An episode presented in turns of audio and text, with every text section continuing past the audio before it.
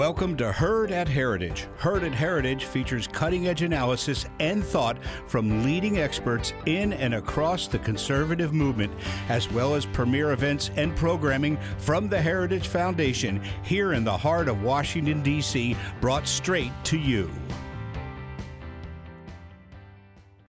Thank you for listening to this Heritage Foundation event. Every day, the Heritage Foundation holds important events with respected and influential leaders and policy experts on today's most important issues. Our events are part of our mission to formulate and promote conservative public policies based on the principles of free enterprise, limited government, individual freedom, traditional American values, and strong national defense. We hope you enjoy the program.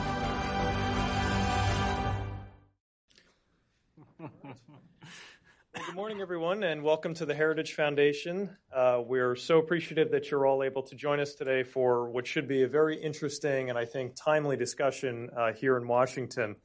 Uh, my name is Daniel Kochis. I'm Senior Policy Analyst in the Margaret Thatcher Center for Freedom at the Heritage Foundation. And it is my pleasure uh, to introduce Veronica Antall Horváth, who is the Deputy Director of the uh, Antall József uh, Knowledge Center. She earned her degree in political science at the University of Pécs, Hungary.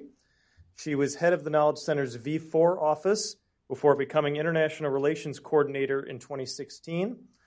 She is a former trustee of the International Visegrad Fund, and since October 2017, she has been the deputy director of the Antall József Knowledge Center and is also head of the think tank BPP ST conference, a strategic conference in Hungary focusing on digitalization and innovation. And let me please thank uh, the uh, Antall József Knowledge Center for co hosting this event with us. And it is my pleasure uh, to introduce Veronica.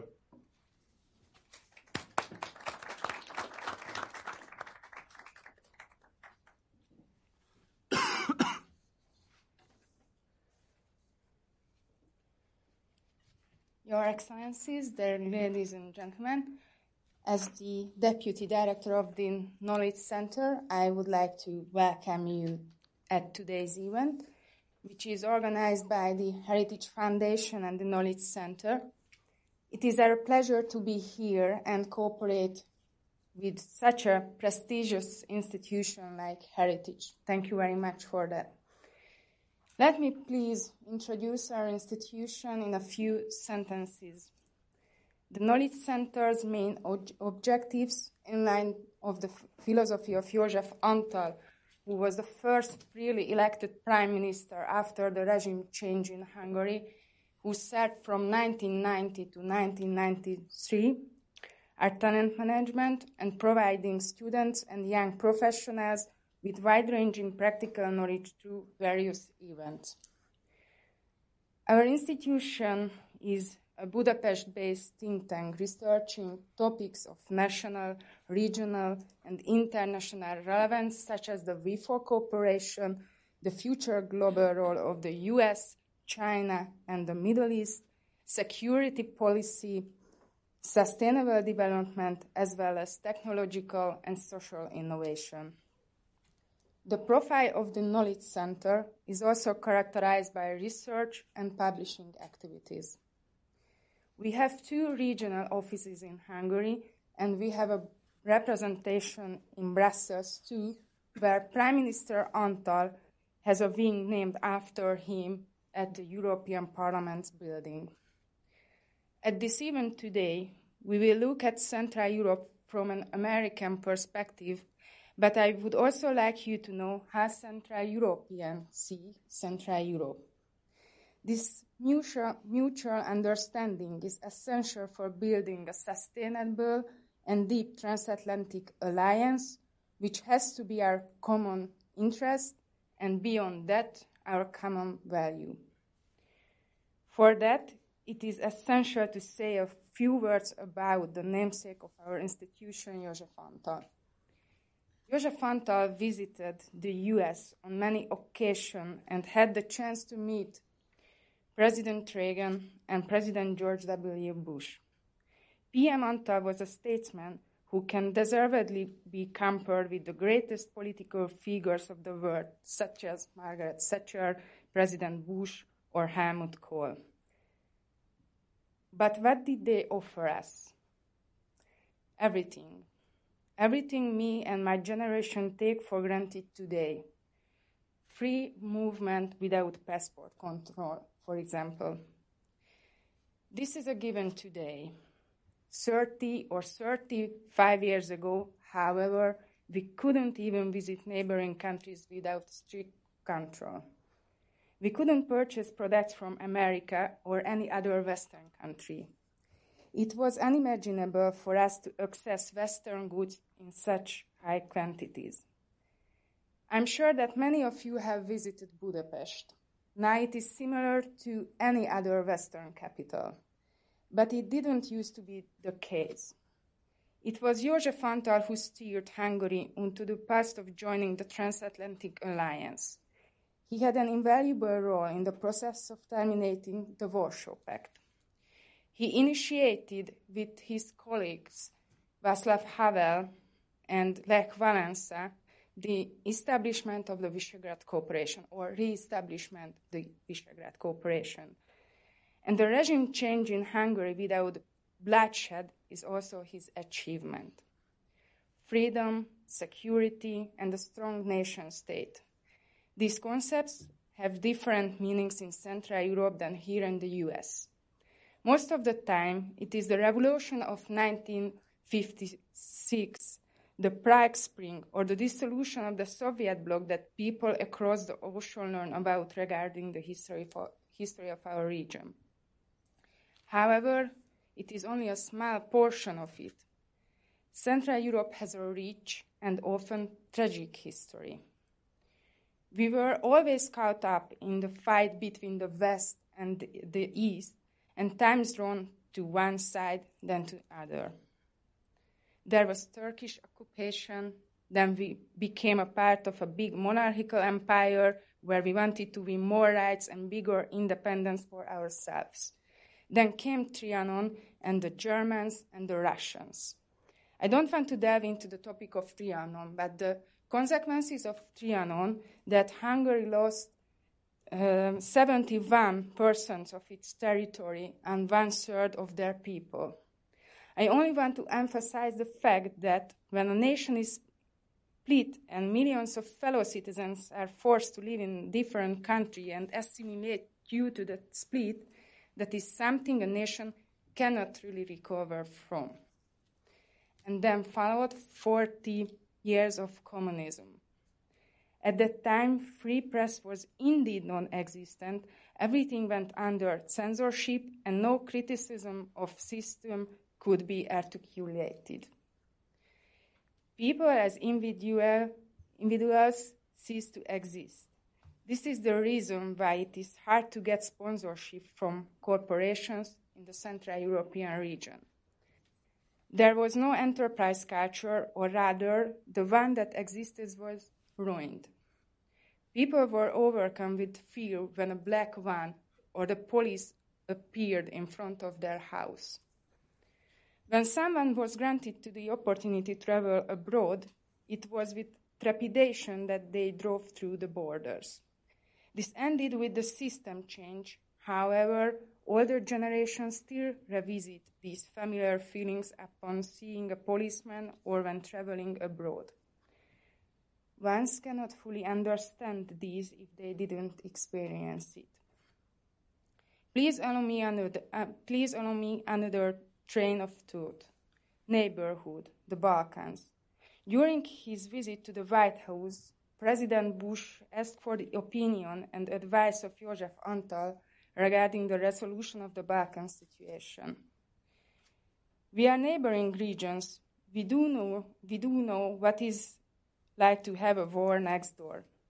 This is the reason why we so persistently encourage Macedonia's NATO membership to make Europe to make sure Europe is safe. Looking at the map, Bosnia Herzegovina is 200 kilometers kilometer away from the borders of Hungary. ISIS has a training base there. Then, what are we talking about it? It is in the essential interest of Central Europe and Europe as a whole to resolve the Balkan issue and help Serbia's EU integration process too. If we would like to have a future that is safe in Europe, then it is vital to maintain the American security alliance and the tight cooperation with NATO. In addition, I believe that continuously exchanging ideas in the think tank world is also an essential characteristic of this. For this reason, I'm very grateful that we can be here and discuss relations between Central Europe and the US. And now please allow me to introduce our speakers and panelists.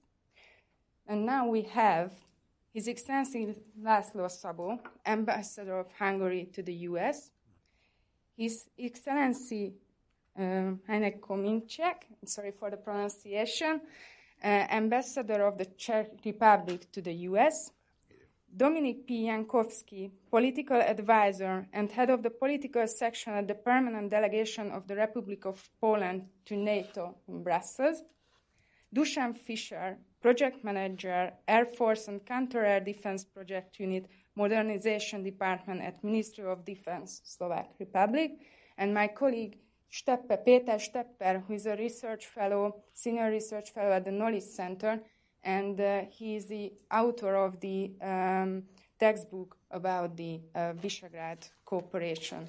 So thank you very much for the, for the Heritage Foundation again, and I wish you a fruitful discussion. Thank you so much.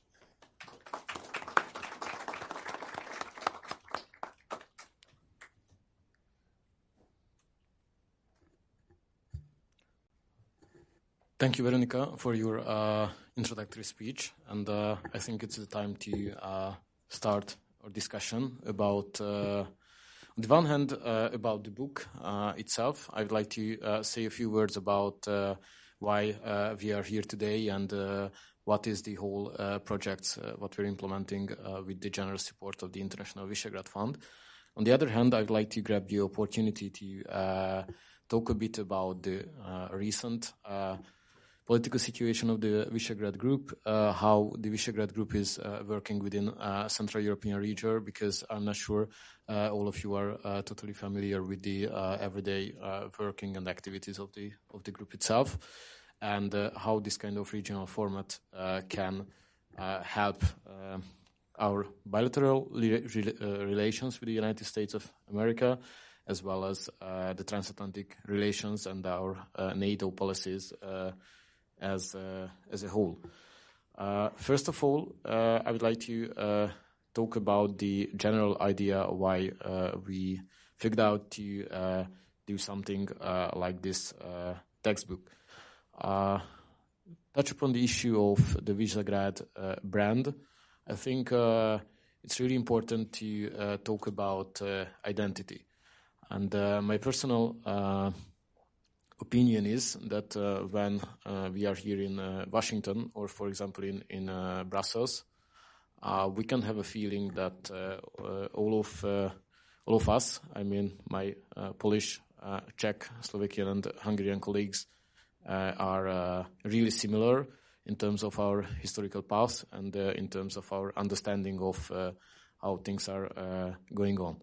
Of course, if you are visiting Budapest, Prague, Warsaw, or Bratislava. Uh, we are proud uh, Hungarian, Polish, and Czech and Slovak nationals. but uh, if we are beyond our uh, borders, uh, we have that kind of, uh, let's call it Visegrad identity. But the problem is, even if we think, I mean, even if we obviously believe in that kind of common identity, the public awareness of uh, the Visegrad Brand is not as strong as uh, we would like it uh, to be. I mean, uh, still, uh, the public knowledge about how Visegrad is working can be can be much better, and that's the reason why we decided to do something like textbook, which can help students to understand. on the one hand, the historical progress and the historical uh, Uh, part of uh, establishing such regional cooperation. And, uh, and those uh, actual policy issues, which uh, can be considered as the most important ones in, the, in the given year. Uh, the book has been published in 2018 on the occasion of the ongoing Hungarian V4 presidency.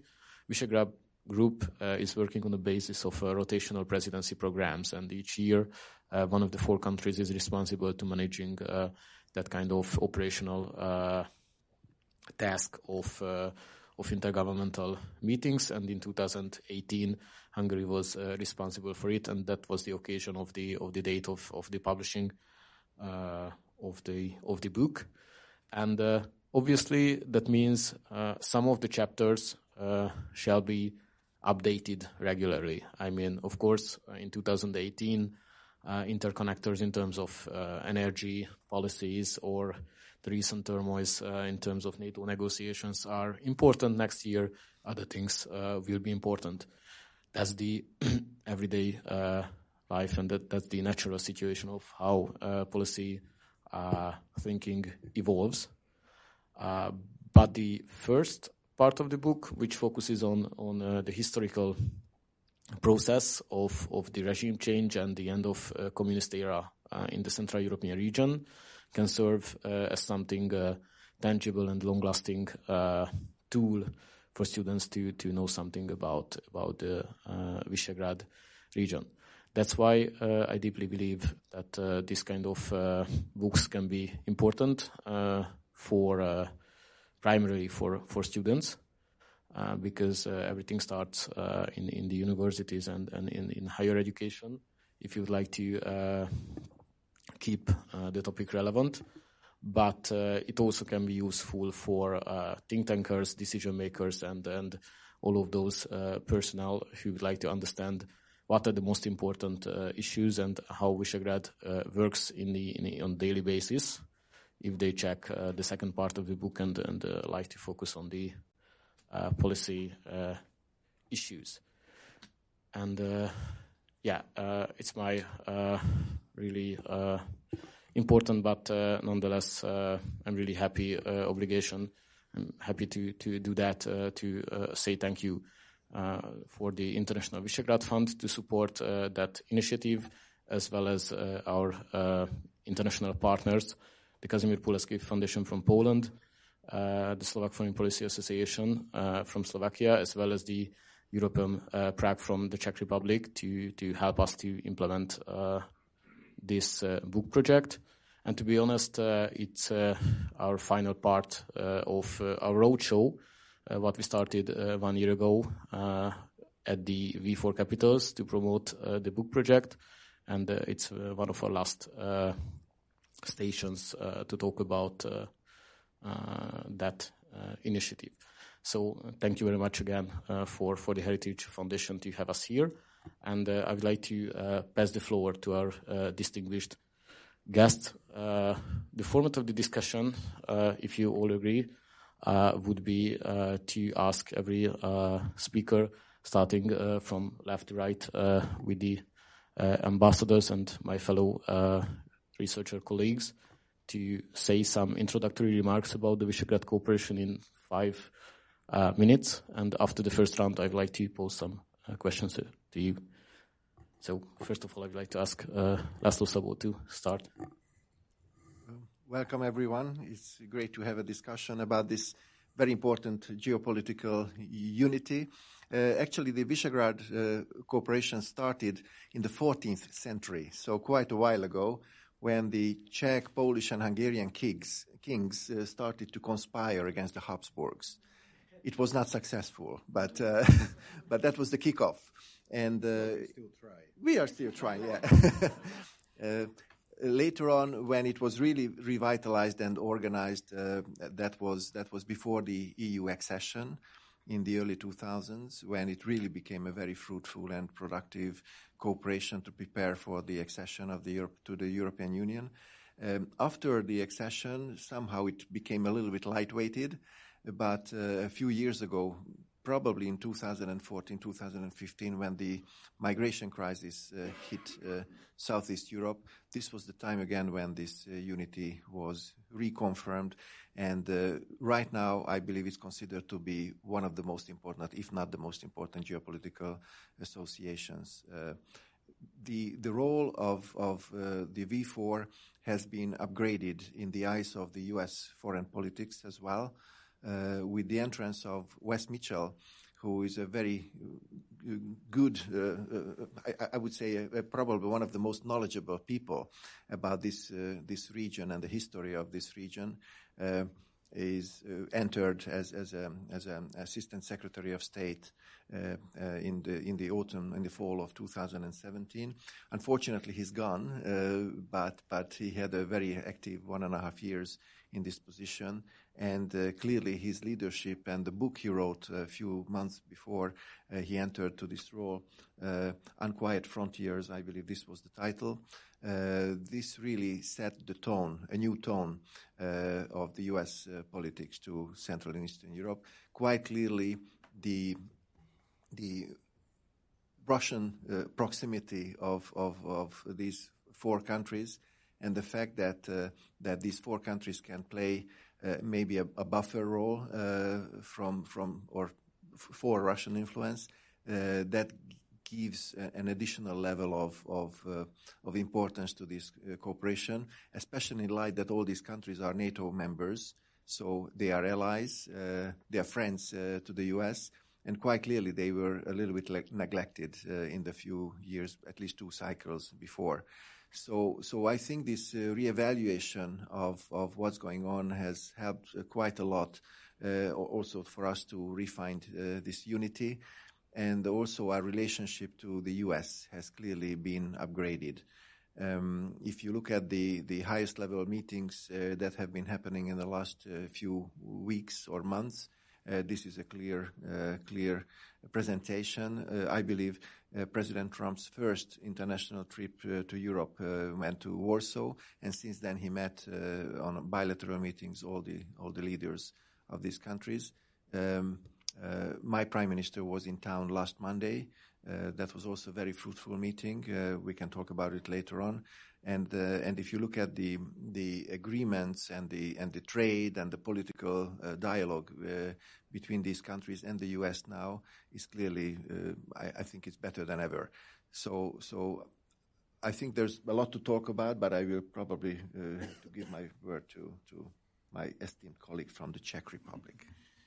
Okay, uh, thank you. I will try to be very, very, very short to give us a lot of time for the discussion. But basically, Visegrad in the United States is one of the tools uh, to be used in three areas. I think each of our countries here in the United States have the problem of the visibility, uh, have the problem of the branding, and have the problem of knowing its own limitations. What I mean by visibility. We in the Central Europe are obsessed with Central Europe, so we think everybody knows about our existence. Wrong. Most of the people never heard about our existence. Uh, at least 10% whom I meet as a Czech ambassador consider me ambassador of Chechnya anyway. Uh, so, so you really have to fight for your own visibility as such which uh, is very much connected with our branding. I think none of us calls ourselves Eastern Europe, but if we are visible at all, we are usually somebody from the Eastern Europe. Now we usually uh, we usually uh, on the Czech side uh, have the argument that if the Vienna in Austria is in the west and we are west of the Vienna, it's relatively hard to be east. Uh, and it uh, shows us the classical problem of the branding that there is a difference between the geopolitical map and the mental map uh, of the people. Uh, that people remember you as somebody which, not, which is not exactly who you are or what your place on the map dictates you. So each of us must try to be visible, and sometimes it is better to be visible as a group, as the area, because uh, different American administrations like not to deal with entities too small. And quite often you can hear, no, not that often, but if you force them, you can hear the frank, uh, the frank expression how much visible we really are. Uh, I will remember how once in the White House they told me that the Czech Republic is too small to be noticed and absolutely without problem to be on the agenda. So basically, you must be big enough or you must be troublesome enough. Look at Iraq and Afghanistan. Before 9 11, it was the question of five specialists. Nobody cared. Just the trouble suddenly brings you to the attention.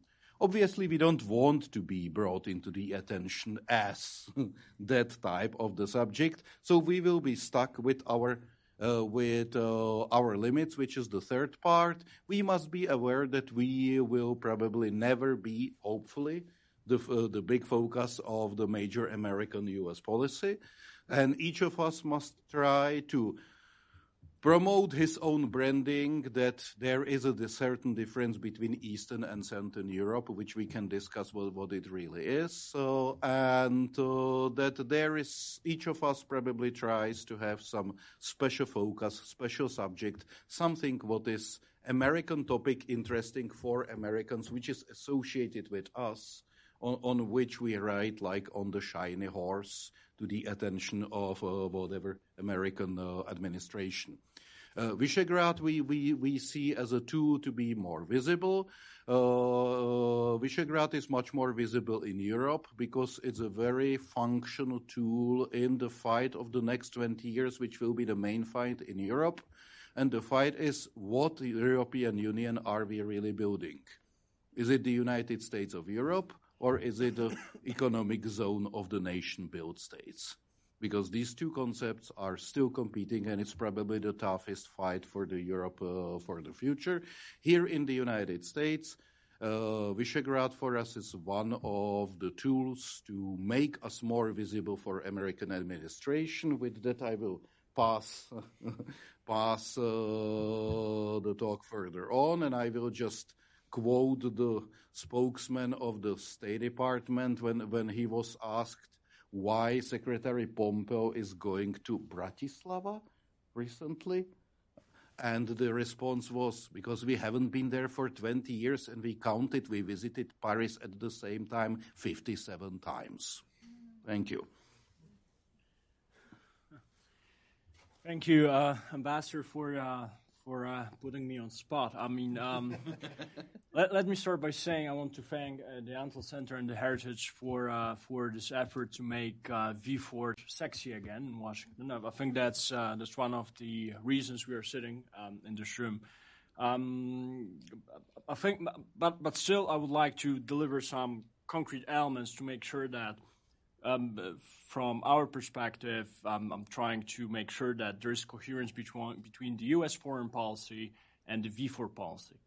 Um, uh, I'll, I'll, give you a NATO angle to it if you if you don't don't mind. Uh, that's that's that's what I'm dealing right now. But I but I want to make sure that you all understand in this room that if you zoom out, the V4, the Visegrad group, is the only grouping that we have in Europe or in the region that matters uh, from our capital perspective. Um, the, first one that um, is especially dear to um, to NATO hearts is the so-called B9, so the Bucharest 9 format, which basically was established after the NATO summit in Wales when the whole process of the long-term adaptation started. So the eastern NATO flank, coming from Estonia up to uh, Bulgaria, um, is one of the formats where V4 is playing a constructive role. Uh, we can still play a bigger role in that format, but I'm just flagging it up. Second element, I think important in in DC right now is the Three Seas Initiative, which is mostly about critical infrastructure, interconnectors, links, transportation. But I want to make sure that you understand that apart from V4, we have different tools um, to make sure that there's coherence between what we do on the national slash regional level and the relationship with the United States. From NATO angle, I have five points for you, uh, which I believe are crucial to determine how V4 will be functioning and how coherent V4, the Visegrad Group, will be with the um, U.S. foreign um, priorities um, in the next few years to come.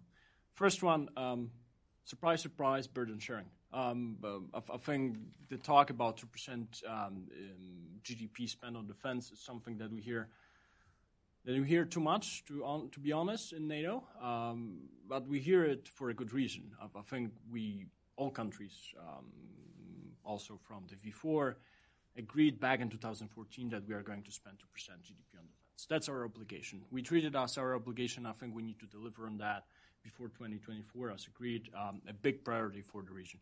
But it's not only about spending money; it's how you spend it. So uh, the capabilities that we are going to buy, and I think I, see the, announcements coming from all the four countries that there are some big acquisition programs ahead. Um, linking the V4 closer, obviously, to also to the United States. Um, there are some big big announcements were made by Poland, but I think Slovak colleague can also tell you about the big announcement coming from the Slovak side. I think there's something that we need to to make sure is coherent in a way. What kind of capabilities for what kind of missions we are going to uh, acquire the next few years. Finally, contributions, um, how V4 countries are contributing to the missions and operations of NATO.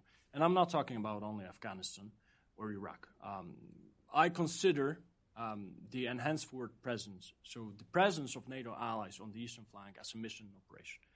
So, so basically, what I'm, what I'm saying is how we ourselves from the region are contributing to enhancement of NATO's eastern flank is going to be crucial to make sure that the visibility, as Ambassador mentioned, on V4 is also high in, in Brussels and in NATO.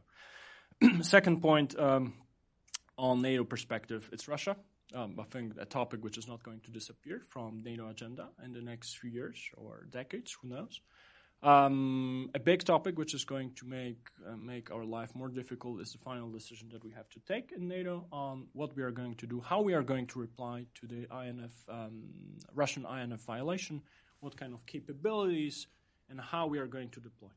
Obviously, I'm mentioning it because those capabilities are, are currently, um, I mean, no single ally uh, possesses them, but obviously the United States um, have already announced that they are going to uh, potentially, the, uh, not potentially, they are going to uh, make sure that those capabilities are available for them. I think that's a topic that we need to make sure there's coherence between the V4 countries, um, how we want to um, to make the long-term adaptation of NATO and and um, long-term effectiveness of deterrence and defense, um, how how we want to make it work in practical terms. Third point, um, I'm drawing your attention to a topic which is crucial right now: cyber. Um, where, where I believe the, the V4 cooperation is something that we can do. Um, and I'm going to just flag up two issues that I believe are going to be um, to determine the future of discussion uh, about cyber in NATO. One of is offensive capabilities, um, and I'm not saying NATO offensive capabilities, but allied offensive capabilities which are delivered on behalf of NATO. Um, second, attribution, collective attribution, um, something that we, are still lacking on NATO level, but without that we cannot move forward. Um, third element, big topic, China um, and how NATO can contribute to a larger discussion about China. Um, China's military, but also political posture. Uh, I see at least two elements that we, we need to assess uh, before the end of the year in, in NATO. Uh, first is um, what, what, impact Chinese investment are having on our critical infrastructure, be, be it um, port infrastructure, be it airport infrastructure, be it road infrastructure um, be it telecommunications infrastructure. Um, second element, how it's going to impact our military mobility. So how the forces um, can move within Europe, but also um, through Atlantic um, to Europe. I think when I'm when I'm saying that, I, I, see at least one element that we need to do better in terms of not the region but NATO as a whole. Um, it's back in 2016 at the Warsaw Summit, we agreed to have something like a resilience pledge. So a pledge to enhance our own resilience. One of the points that we are we are making in that pledge is that we are going to diminish the acquisition of arms coming from uh, from Russia. Um, I, I, think this, pledge needs to be boosted, uh, honestly, and that's my personal uh, feeling right now, to make sure that we are not only talking about Russia, but we are also talking about China in the context of what kind of capabilities, military or technological, we are going to acquire. Um, Fifth point, and I'm going to end up with that, is energy security. NATO obviously is not an energy security organization uh, and will not be an energy security organization. Uh, but I think for to make sure that that we are being effective in our deterrence and defense, but also our ability to deploy forces, we need to make sure that the the level of our coherence on energy security is, is boosted. I'm not going to mention the project that is very famous in, in DC, but obviously we are very critical of that project. I think unity on, on making sure that this project is going to um, be stopped or at least um, or at least slowed down is something that we need to work on. Um, but I have a positive agenda that we can do in NATO. I'm flagging up one issue that is was brought to my interest recently is that we have a, a pipeline, NATO pipeline, NATO oil pipeline, built back in the Cold War times, which which is called the Central European Pipeline System uh, which is interesting because it's it ends up in the middle of Germany, um, which basically means it ends up at the old um, Federal Republic of Germany border with DDR, German um, Republic, which basically means that SACEUR, when he wants to deploy forces um, to the to the theater um, in Eastern Europe, the pipeline is not at his disposal. Something to chew on uh, for all of us. My last point is something that I think we need to be more vocal about is open door policy. Um, so the door are staying open for in NATO and the EU for countries which should be joining us um, sooner than later. I'm talking about specifically to I'm talking about Ukraine and Georgia. And I stop here, uh, and and Dusan, you're going to tell us how to make V4 even more sexy. Yes, uh, yeah, thank you, Dominic, uh, for putting a lot of pressure on me. Uh, I would like to start by uh, thanking uh, Antall Nóri Center and the Heritage Foundation for, for hosting this event. It's very interesting to speak about. I don't I don't think we have enough events uh, about V4 in in um, in Central or Western Europe, and and it's also a privilege for me to speak about this topic during the Slovak presidency of the V4. But uh, also, I would like to stress out that even though I cannot hide my affiliation, whatever I'm going to say will not necessarily be in line with uh, the governmental uh, opinion or, or, or, governmental statements on this. Uh, maybe sometimes it will be even contradictory. So um, uh, this is just my, my own personal view on the matter. Um, it's it's very interesting, and, and Veronica made a made an excellent point about borders and the V4, and I would like to stress the importance of the V4 and, and then back then V3 because Czechoslovakia was still one state. Um, I took a I took a run this morning because I was jet lagged and I woke up at 3 a.m. and uh, so I ran to the U.S. Marine Corps Memorial. And when you when you cross the Arlington Memorial Bridge, I mean you suddenly enter a different state, right? You're suddenly in Virginia. Just imagine that there would be a like a full battalion of troops guarding the bridge and wouldn't let you go even though you have family there, you have friends there, and you can see them, you know, they wouldn't let you go. So I think this is this this, this is something that should be reminded a lot. Although um, it is very difficult because uh, the the V4 or the V3 goal, the Visegrad cooperation goal, was to join the the three nations, join the EU, join NATO, and we accomplished that in 2004, which was all all four nations are now in NATO and the EU. So that makes everything else like seems like a failure because the, the bar was set so high on this cooperation that we achieved these huge goals that any kind of defense cooperation that was lower than that, which everything will be lower than that, was seen as a failure. And I was one of the people who was always criticizing the, the V4 for not having enough cooperation on defense and, and security. So I'll try to be more uh, more optimistic about this. So um, so we have a we have we have several bodies of cooperation, and I will talk about the, the first one, which I think is the most important, is the long term vision uh, on cooperation that was signed in 2014. Uh, it was a robust and very ambitious document, uh, but it set out some sort of uh, framework for cooperation. Then I will talk about shortly about the modernization plans uh, from the V4 countries, and then I will move to the, towards the topics that we have in common that we can actually build on from the modernization uh, to the operational, technical, technical point of view. So the long-term vision uh, is actually setting something that is very, very difficult to achieve, which is the harmonization of defense planning process of all four countries. Uh, I think that whoever was ever involved in defense planning process would say that this is almost impossible. But we, we should at least try to have some sort of open debate about this, these events. And I know that during the Slovak presidency, we had a lot of meetings with political directors. We had meet, meetings of national armaments directors of the V4 countries, uh, ministerials on, on, the, on the level of, of Ministry of Defense. So the debate is going on. But I think that the Visegrad group is now moving from from cooperation to contribution rather. So as Dominic mentioned, the, the, the EFP I consider being one of the greatest examples of, of us cooperating somewhere else, not within our midst, but somewhere else. The other one is PESCO, uh, the public, uh, the, sorry, the, the permanent uh, European structure cooperation. Uh, I think it's also uh, it's it's a great platform for cooperation. Uh, so the long-term vision may be ambitious, but maybe we could look at it, maybe take uh, assessment of it. It was signed five years ago. Maybe it's time to, to make assessment. The modernization plans, um, the, the Hungarians are looking now at modernizing helicopters, training planes, uh, vehicles, anti, anti-tank missiles. So there's a lot of topics to be covered. In the Czech Republic, the, the main topics are short-range air defense, uh, multi-role helicopters are now in place as well. Poland, air defense as well, long range artillery, cyber, uh, and naval vessels. Uh, this is actually the only country that actually can have uh, naval vessels. And uh, and uh, in Slovakia, the, the greatest topics at this point are the, the military vehicles, 8x8s, 4x4s, F-16, uh, the largest procurement modernization project in, in Slovakia history, and the 3D radars. So um, if you look at all these modernization projects, the, the one thing that they have all in common is air defense.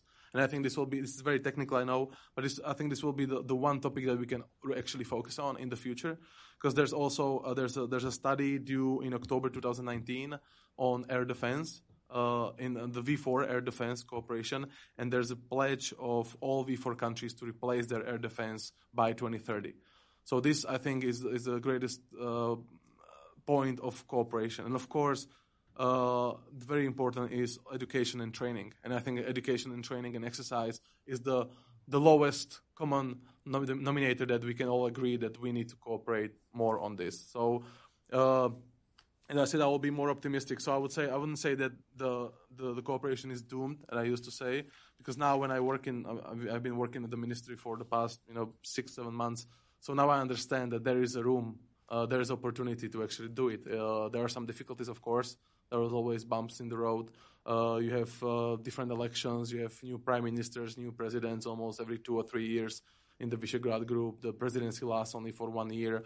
So there are there are difficulties, but but as I mentioned, there are um, actually things that that uh, when we have sober expectations and when we actually move uh, to contribution rather than to cooperation, I think there's there's a way to uh, to do this right. So uh, thank you, and I'm, I'm looking forward to the debate. Thank you very much for uh, all of you. Uh, as an academic, it's really hard uh, for me to behave like a journalist, but uh, being a moderator is quite challenging, and I, I would like to pretend uh, to do so. So I would like to ask you a bit provocative question, and uh, it's kind of elephant in the room that the Trump administration and the V4 leaders share some uh, common ideas on the importance of uh, national sovereignty and the border protection, uh, especially in the case of uh, immigration. Uh, we we all know that, and it's kind of not surprising that Donald Trump visited Warsaw very early after his inauguration in 2016. But uh, this year in May, uh, after uh, after Mr. Pellegrini and Prime Minister Babiš, also Viktor Orban, our Prime Minister, visited the White House, and both of the parties, I mean the American President as well as the V4 leaders, uh, separately considered those uh, meetings as uh, tremendously successful ones. so my question would be for all, all of you, how do you see it? Uh, is there a new uh, chapter in terms of our uh, bilateral uh, relations? Please, of course, refer to your own uh, prime uh, ministers and the country's situation. And how do you see the potentials in American, Hungarian, American, Czech, American, Slovakian, and American Polish relations? Well, if you allow me, I would still like to go back to visibility a little bit because, because uh, obviously that's an important uh, question from U.S. Uh, foreign politics and economic politics uh, uh, perspective. Uh, one piece of info important information that the Visegrad four countries combined are the 15th largest economy in the world.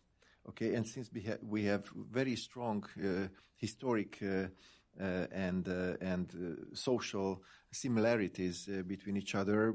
Many major companies in Europe are considering us as, as one unity. also, it's worthwhile to consider that when you compare the trade between France and Germany and the Visegrad Four and Germany, the Visegrad Four has 75% higher trade with Germany than France. So as a, if, if we can consider the V4 as an economic unit, it's also it's one of the most powerful uh, uh, regions of, of Europe. Uh, if you also look at the growth rate of these four countries, uh, these four countries outgrew the average of the European Union at least twofold in the last five years, and at least threefold they outgrew the eurozone. Uh, I know that with Slovakia that's a challenging comparison, but but still uh, I believe the power uh, and the growth rate of, this uh, region clearly attracts attention. Uh, if you look at U.S. investment in all those four countries, that's really uh, amazing. And uh, and I, believe this relation is clearly getting on a higher and higher level with the United States. When it comes to Hungary's relation to bilateral relations to the U.S., we can clearly see an upgrade in our political relations. Uh, not only uh, because uh, Prime Minister Orban was the first European leader to support candidate Trump during the election campaign, six months before before the elections took place in the United States, the presidential elections. Uh, but also our view on many, many major political issues when it comes to uh, to illegal migration, when it comes to, to Russia, when it comes to China, when it comes to this uh, pipeline project you didn't want to, want to mention Nord Stream 2. We are mentioning this very loudly everywhere because we believe that's a big, big risk for, for Europe and Europe's energy security. And, uh, and, uh, I believe, uh, I believe these upgraded uh, relationships are, are, are showing uh, in our economic, political, and defense uh, platforms or, or uh, fields as well.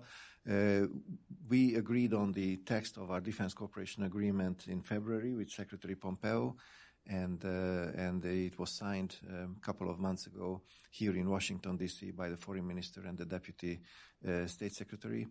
Uh, we hope that the Hungarian parliament will uh, approve it, uh, ratify it very quickly before the end of the of the of the congressional season. And, uh, and, and practically this will gives us uh, an improved level of, of defense when it comes to military mobility. Uh, you mentioned purchases on, on arms. We started pretty low when it comes to spending a proportion of our GDP. We had like 1.1 percent uh, a few years ago. Now we are at 1.4, getting to 1.5 by the end of this year. Just this year, we are increasing our spending uh, by almost 30%. So there is a clear uh, desire to really get up to speed and modernize our infrastructure.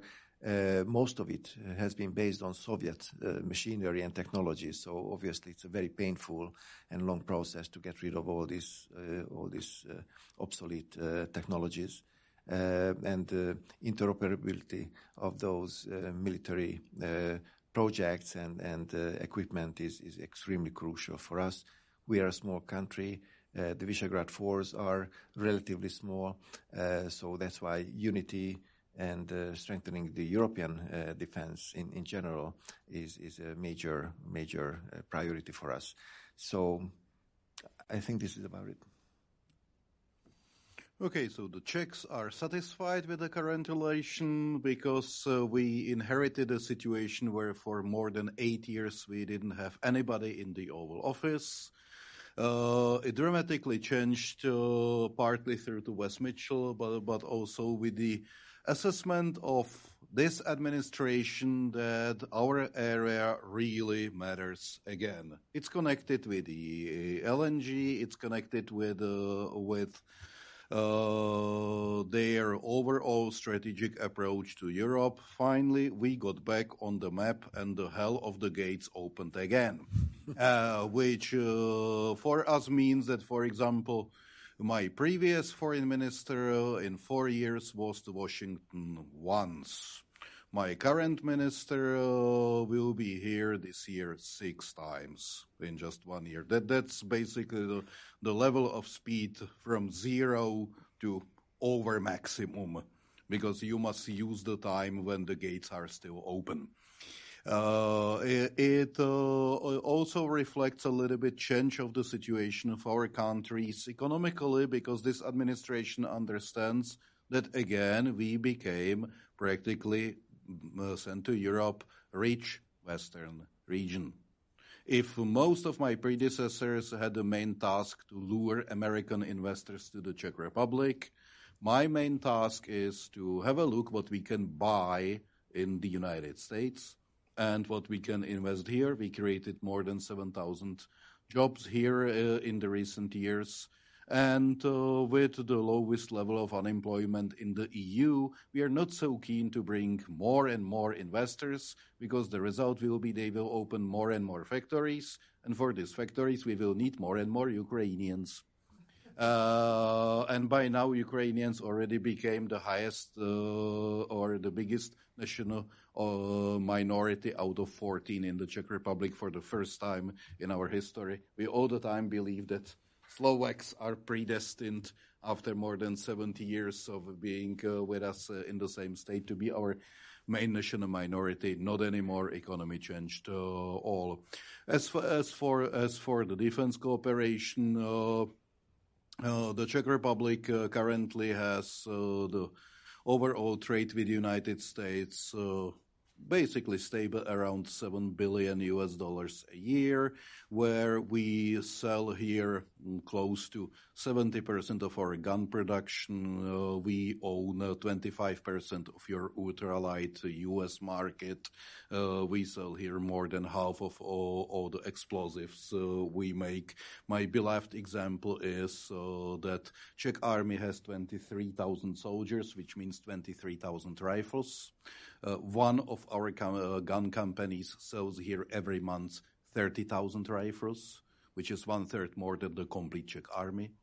Month after month after month, it, it uh, gives you the idea why the US is our main uh, non-EU market uh, on the planet. So all all of this is realized on the American side. Americans are back in in our area. We welcome it, and we must find uh, some long time tools how to keep the American interest. What we Czechs do is that we are really trying not only brand ourselves as the Center Europe to be visible as we all are, but also to find the topics interesting for Americans which is, for example, why we serve as a protective power for the United States in Syria. Because we are the only one who can do it there currently on the spot, and we believe this is one of the subjects which will stay with us even after the gates of hell close again.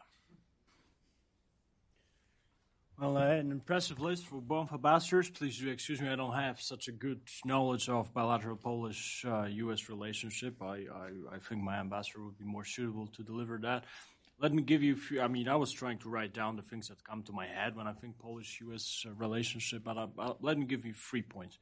First, I, think though this relationship has always been very, very solid and very good in terms of um, security cooperation. First of all it's it's not that it started after 2016. Um, the the magnitude obviously changed after 2014 because of the Russian aggression against uh, against uh, Ukraine and how the security environment changed around Poland. Um, that was an important factor. Um, but if we go back, like projects such as missile defense site in Redzikowo um, started back in 2009. Um, so, so I think there is there is a bilateral U.S. Uh, Polish defense cooperation which which um, dates um, or predates uh, President Donald Trump. Having said so, obviously I, I need to recognize two facts. Then that obviously after uh, President Trump came to power, those contacts were uh, they became super regular. And my embassy probably knows all the details, but I understand President Duda is coming to town within the next few weeks. Um, the procurement of American um, highly advanced systems speeded up in the last two years, be it Patriot system, be it HIMARS. Uh, we are talking about F-35, um, which is an interesting concept, um, uh, also for me to, to understand how it fits into the Polish um, larger defense, um, possi- I mean, defense investment possibilities.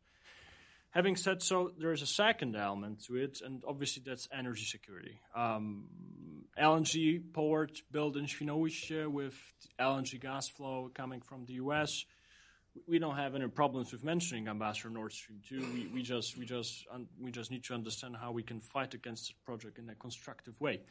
Mentioning Nord Stream 2, it's not going to stop Nord Stream 2. Uh, it's how we are mentioning in, in this town and how we deal with that in, in, in Brussels make, makes potentially a, a, a, stop to the project. Obviously, we hear about the potential U.S. sanctions. Um, how they're going to be introduced is going to matter also, and how and if they're going to be introduced matters uh, for the Nord Stream 2 project as well. Finally, on, on other topics which come to my mind, obviously this year for the first time, uh, together with the United States, Poland hosted a, huge conference on the Middle East, um, so-called Warsaw Process or Warsaw Summit, which started to basically address the topics of the security in the Middle East. Um, having said so, uh, Pierre, I, I, think this cooperation looks really good. Um, if you ask me if it's going to flourish, I think it's, it's going to, to flourish in the next years. Um, and obviously, there, there are bilateral discussions about enhancing the U.S. military presence in Poland. And on, on a final note, on, on a on an interesting note, back in 2012, there were 12 U.S. soldiers in Poland, and um, I, and I heard it from one of the um, officials back um, back then in, in, in, in, DC. He told me the parade to welcome those those 12 U.S. soldiers in Poland lasted for three hours. That was a long, long speech uh, and, and a huge parade. Now we have in Poland, in different forms, be it on bilateral basis or within NATO, over 4,000 U.S. soldiers if somebody asks me in Europe, do you still believe the United States can deliver? I always give them that example. I always try to explain to them this is a, a huge change. This is not only a quantity change, it's a quality change uh, in, in, in our region. And this is why when somebody tells me that the United States are intellectually withdrawing from NATO, I'm always giving them that example. If you're going to tell me that, that within those five years, we are seeing less U.S. engagement in Europe. I'm going to tell you we are seeing more U.S. engagement and contribution to European security. Having said so, Dusan? Thank you. So, how is the Fort Trump coming along? It's, it's great. Great. It's, it's, going to be great. Yes, of course. So, yeah, um, just uh, just really quickly on the on the topic of bilateral relations and the V4 U.S. relations and. Uh, I think Peter said that uh, the all the all the bilateral meetings were tremendous success because when you ask President Trump about everything that he's been involved in, he will say that it was a tremendous success, and it was actually saw uh, a witness as a success in in our region as well. And given the fact that I am sort of responsible and I have the U.S. defense cooperation uh, with Slovakia in my portfolio for our modernization department, and my very good friend from the Slovak embassy uh, is here in the room. Uh, so I'm sort of biased just to say that yes, the relationship I think is, is very strong, and we just uh, recently saw a visit of Prime Minister uh, Pellegrini here in the White House, uh, which was uh, I think very successful. Unfortunately, the the whole meeting and the, the press conference was was overwhelmed by other issues uh, as, as they as they progress usually.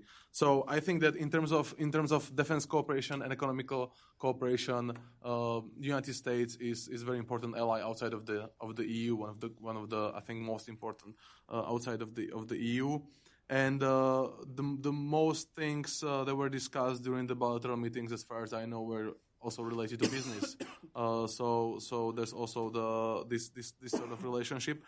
But when it comes to the V4, I think the, it was mentioned uh, by by the previous speakers on the the V4 Plus model, and I think this is something that is also very successful for the V4 as, as such. Uh, this V4 Plus Germany, V4 Plus plus Japan, uh, and other countries. So I think that V4 Plus the United States, uh, I think has also some sort of uh, tangible tangible results. So if we combine the the strong bilateral relations uh, and with the with the V4 relationship with the United States as a whole, I think that um, that it, it can actually it, it actually flourish because I think that when when Donald Trump was elected, uh, all V4 leaders tried to use this sort of vagueness of, of U.S. foreign policy. There was there was very very little known at the time of the election and and the, even the inauguration, apart from some of the key people that was that were joining uh, the, the the State Department, including Wess Mitchell.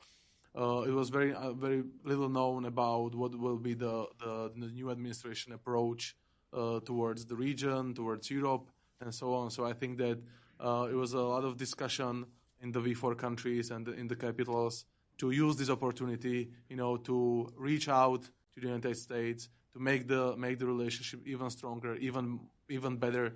Uh, because I don't think that the, the Trump administration has some rigid view of the of the of, of the U.S. Uh, foreign policy. So I think it, it was a su- success uh, on our part, uh, all four countries, to to use this window of opportunity to make this this relationship stronger. Thank you very much. Uh, my second round of uh, question uh, would be revolving around what you've just said, Mr. Ambassador, in the very beginning, that the Visegrad region can be interesting uh, because of its size or because of uh, being troublesome or not. And uh, I've just had the idea that define what is called to be troublesome depends on the on the U.S. national security strategy and uh, there is uh, some kind of tangible shift in terms of that.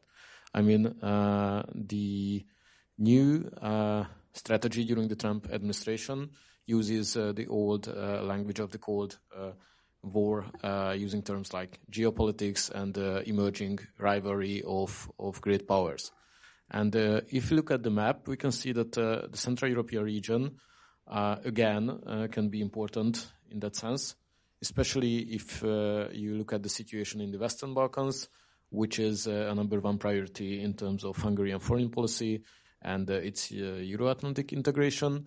But you also can see uh, some uh, great power actors uh, such as China or, or, or, or the Russians or even some important actors within the European uh, Union, such as uh, Germany, to have their own uh, national interest there.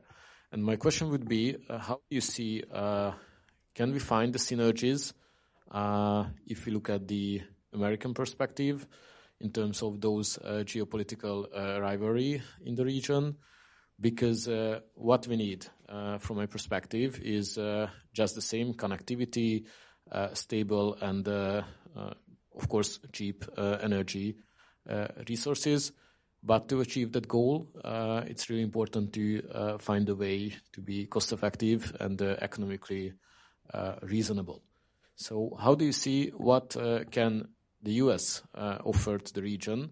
And uh, I specifically would like to mention these uh, TSI project and the TSI fund and the potentials in investment uh, coming from American uh, private sector, uh, as well as the other side activity. What can the V4 countries' public administration do in order to strengthen those relations? Obviously, this was a question that could take like three days to answer. But uh, let me let me focus my answer on, energy security, maybe because this is probably one of the key uh, priorities, uh, not only in our bilateral relations, but I think it's a very important U.S. Policy when it comes to Europe. And, there's a clear divide in Europe when, it comes to energy security and how certain countries look at Nord Stream 2, for example, or, alternative uh, sources and routes, uh, opportunities for, for Southeast Europe and Central Europe. Hungary is still using the old Soviet infrastructure no European or outside of European uh, country has been able to help us in in uh, getting rid of this dependency from Russia. 85% of our gas is still coming from Russia through Ukraine. Uh, this is obviously not the safest route and source uh, you can imagine these days. Um, uh, it was almost amusing for me to to read some articles in the last few uh, weeks uh, that Hungary is refusing diversification.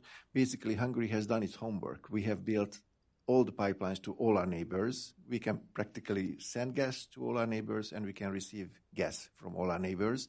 So accusing us of not uh, really fighting for uh, diversification, that's uh, very uneducated or politically driven.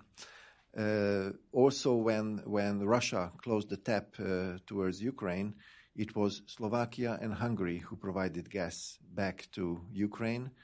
Um, Hungary, in the last four years, provided uh, 9 billion cubic meters of gas to Ukraine.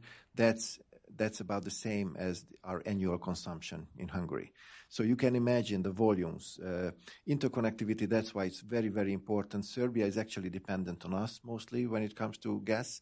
Uh, but we are a landlocked country. And until you can email gas, uh, we need our neighbors to deliver gas to us.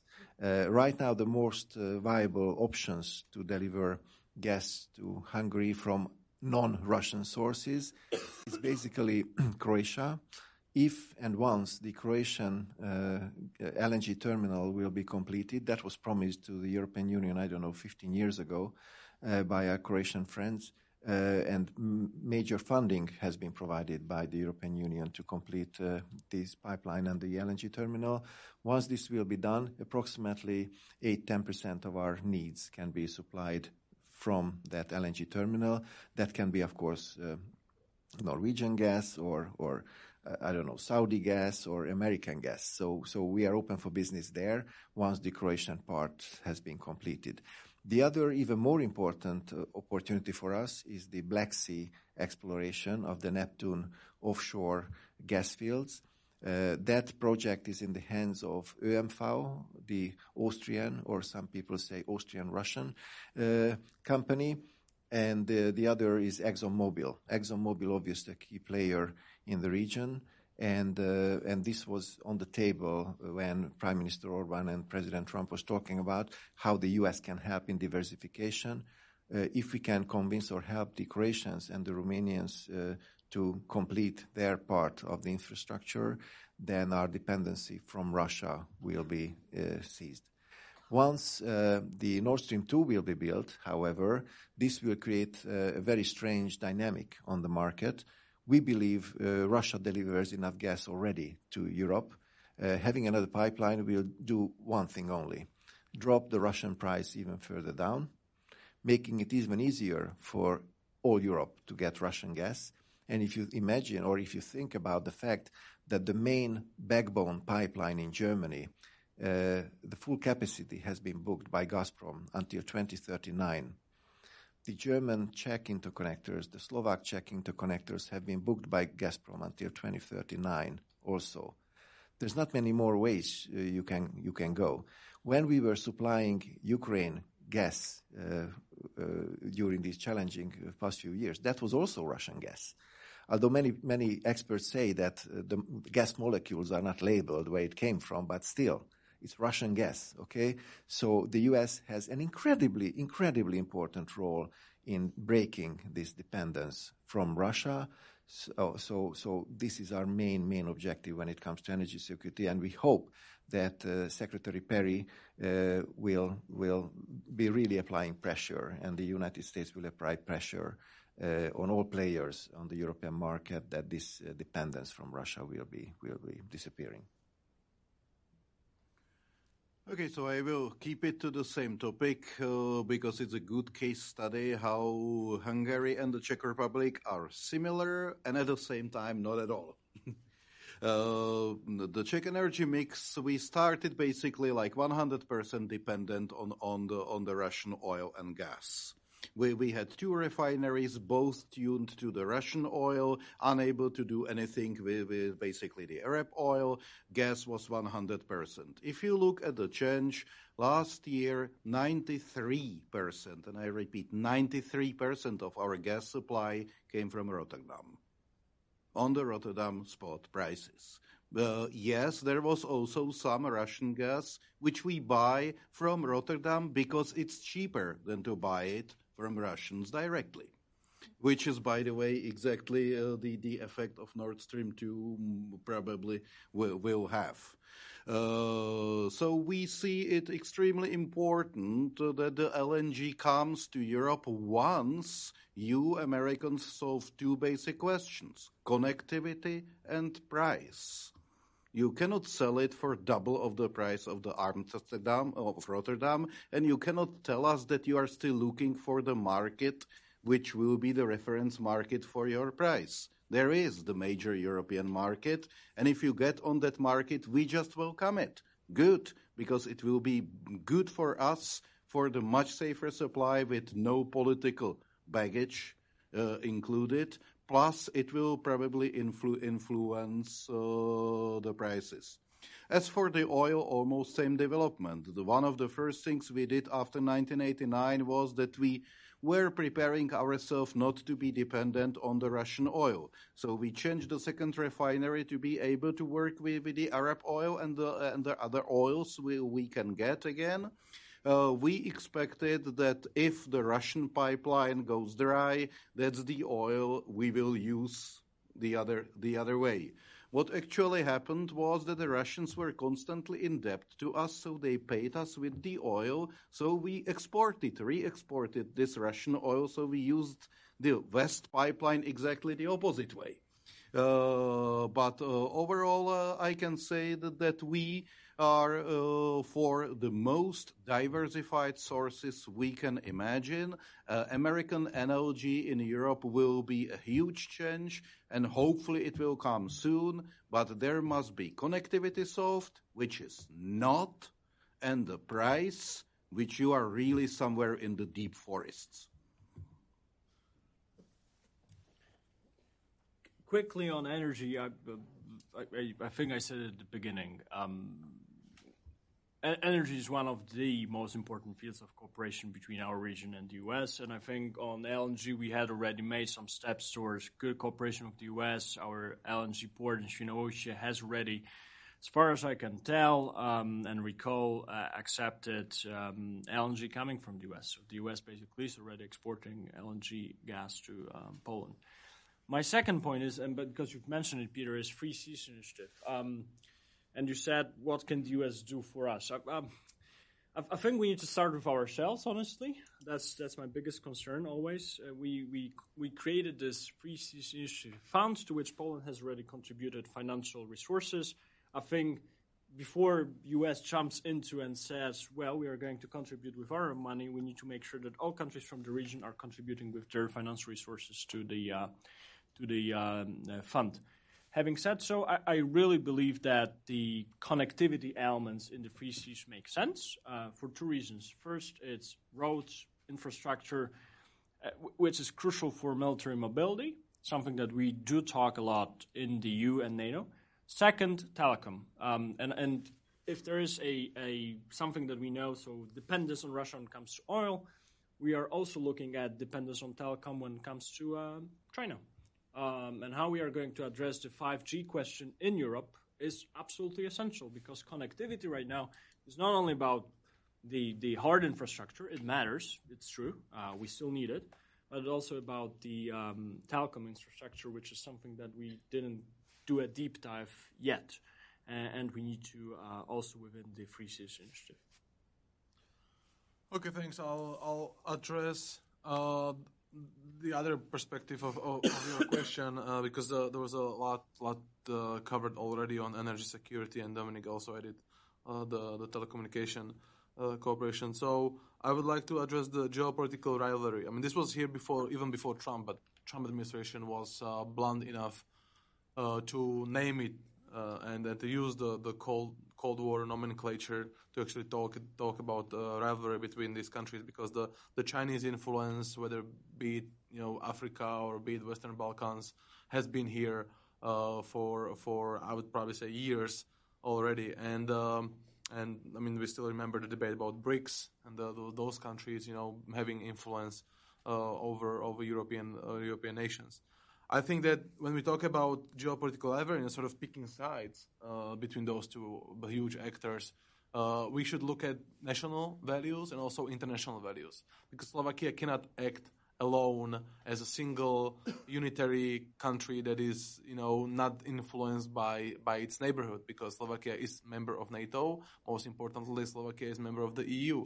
And when we joined the EU, uh, we, you know, uh, accepted terms and conditions. And this is sort of when you updated your phone or when you doing something, when you're registering something, you always accept the terms and conditions. So we cannot act uh, like we can. We, we have to look at our national national values and national interest, of course, but we also have to include. There's no doubt about it.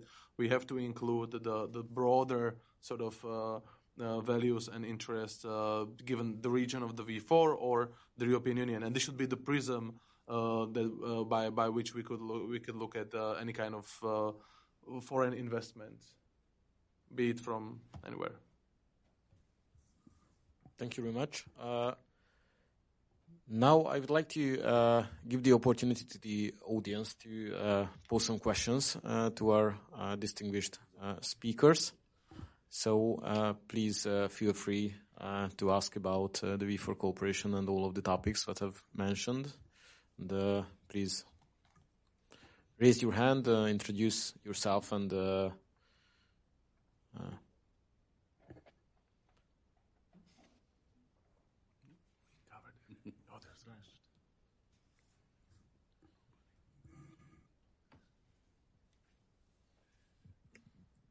thank you. Daniel Kochis again from the Heritage Foundation. I was wondering if you could uh, perhaps um, take a bit of a deeper dive on the 5G issue and sort of how you're viewing Chinese investment um, in your countries. Is it something that you see as a partial opportunity? Is it something that you see as a threat?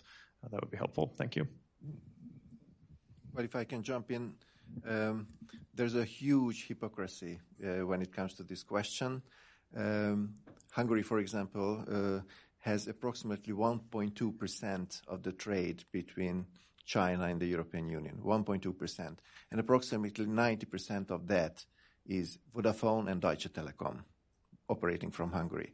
So whoever brings up this question either doesn't know the, the data or believes that whatever Hungary or Czech or Slovak or Poland does has anything to do with anything. Uh, it's not us. It's big corporation, and uh, it's really, uh, I think, uh, government influence or political influence on those major companies like Vodafone, like Deutsche Telekom, will make a difference. Hungary will not make a difference when it comes to, to this. But it's the same type of hypocrisy what we see related to related to Nord Stream 2 uh, and Russia. So everyone is fighting for the independence and sovereignty of Ukraine, but when it comes to oil and money, oh, we build a direct pipeline with Russia. Thank you very much. Same story. If you look at the Chinese trade with France, with Germany, with the UK, Italy, this is where you have those, you have to have those questions, not us. Thank you.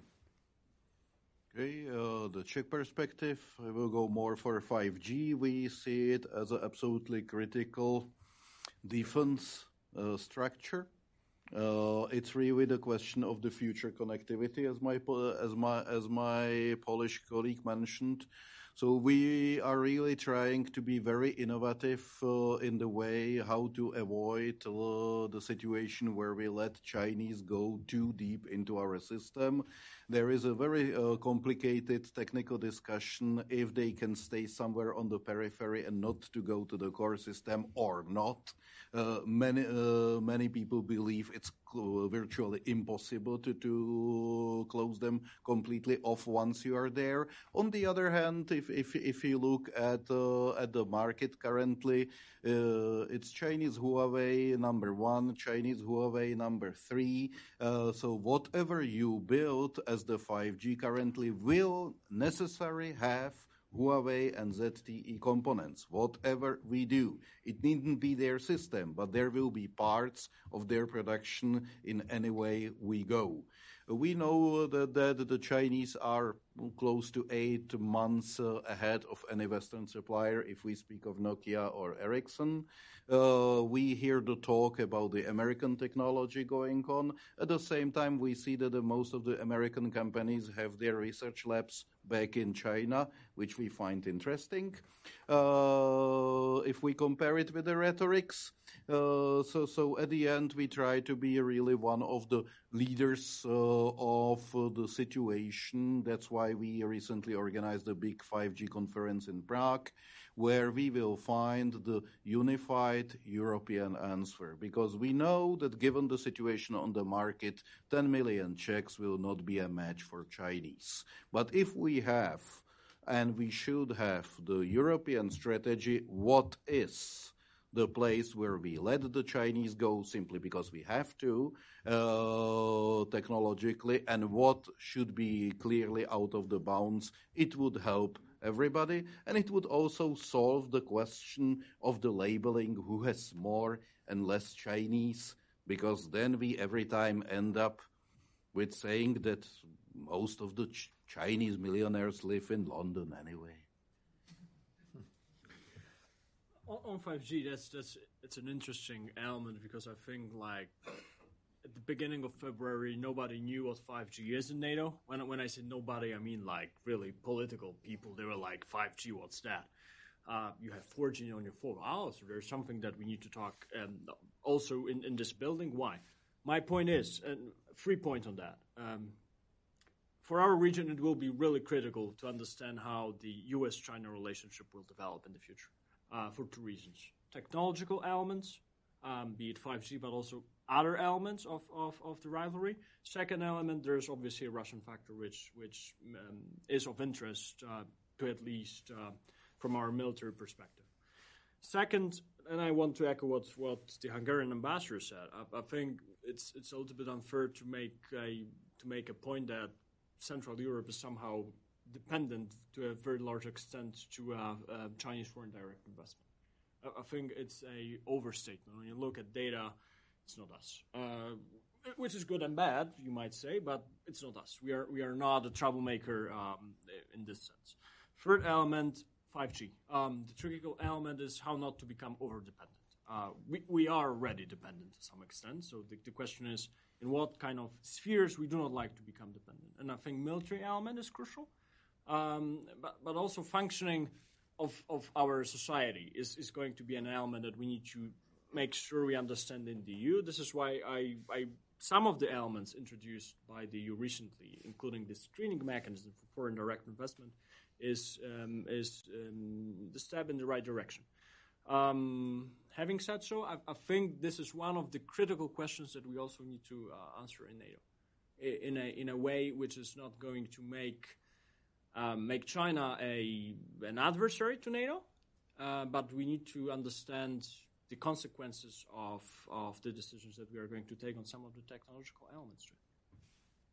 Yeah, just two points on this, and it's a very interesting question. One is uh, I would like to echo what Dominic said about the, the, the, the Chinese-U.S. relationship, and not only in the bilateral relations, but also understanding from the U.S. side what is the Chinese influence and assessment of Chinese interests in, in the region. I think this is very important for the uh, for the the U.S. foreign policy. Not only the the question of tariffs and and the bilateral economic relations, but also actually understanding uh, the, the, the the influence and the and the future influence.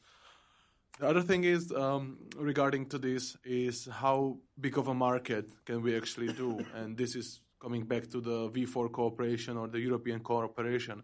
How many people can we gather within our countries to actually have the market uh, large enough to make some sort of change, to be more attractive for investment and so on. Uh, everything else, I would say, about the, the, the, G5 situation that I already have would be misleading you because it's it's way out of my area. So uh, I'll rather stop here.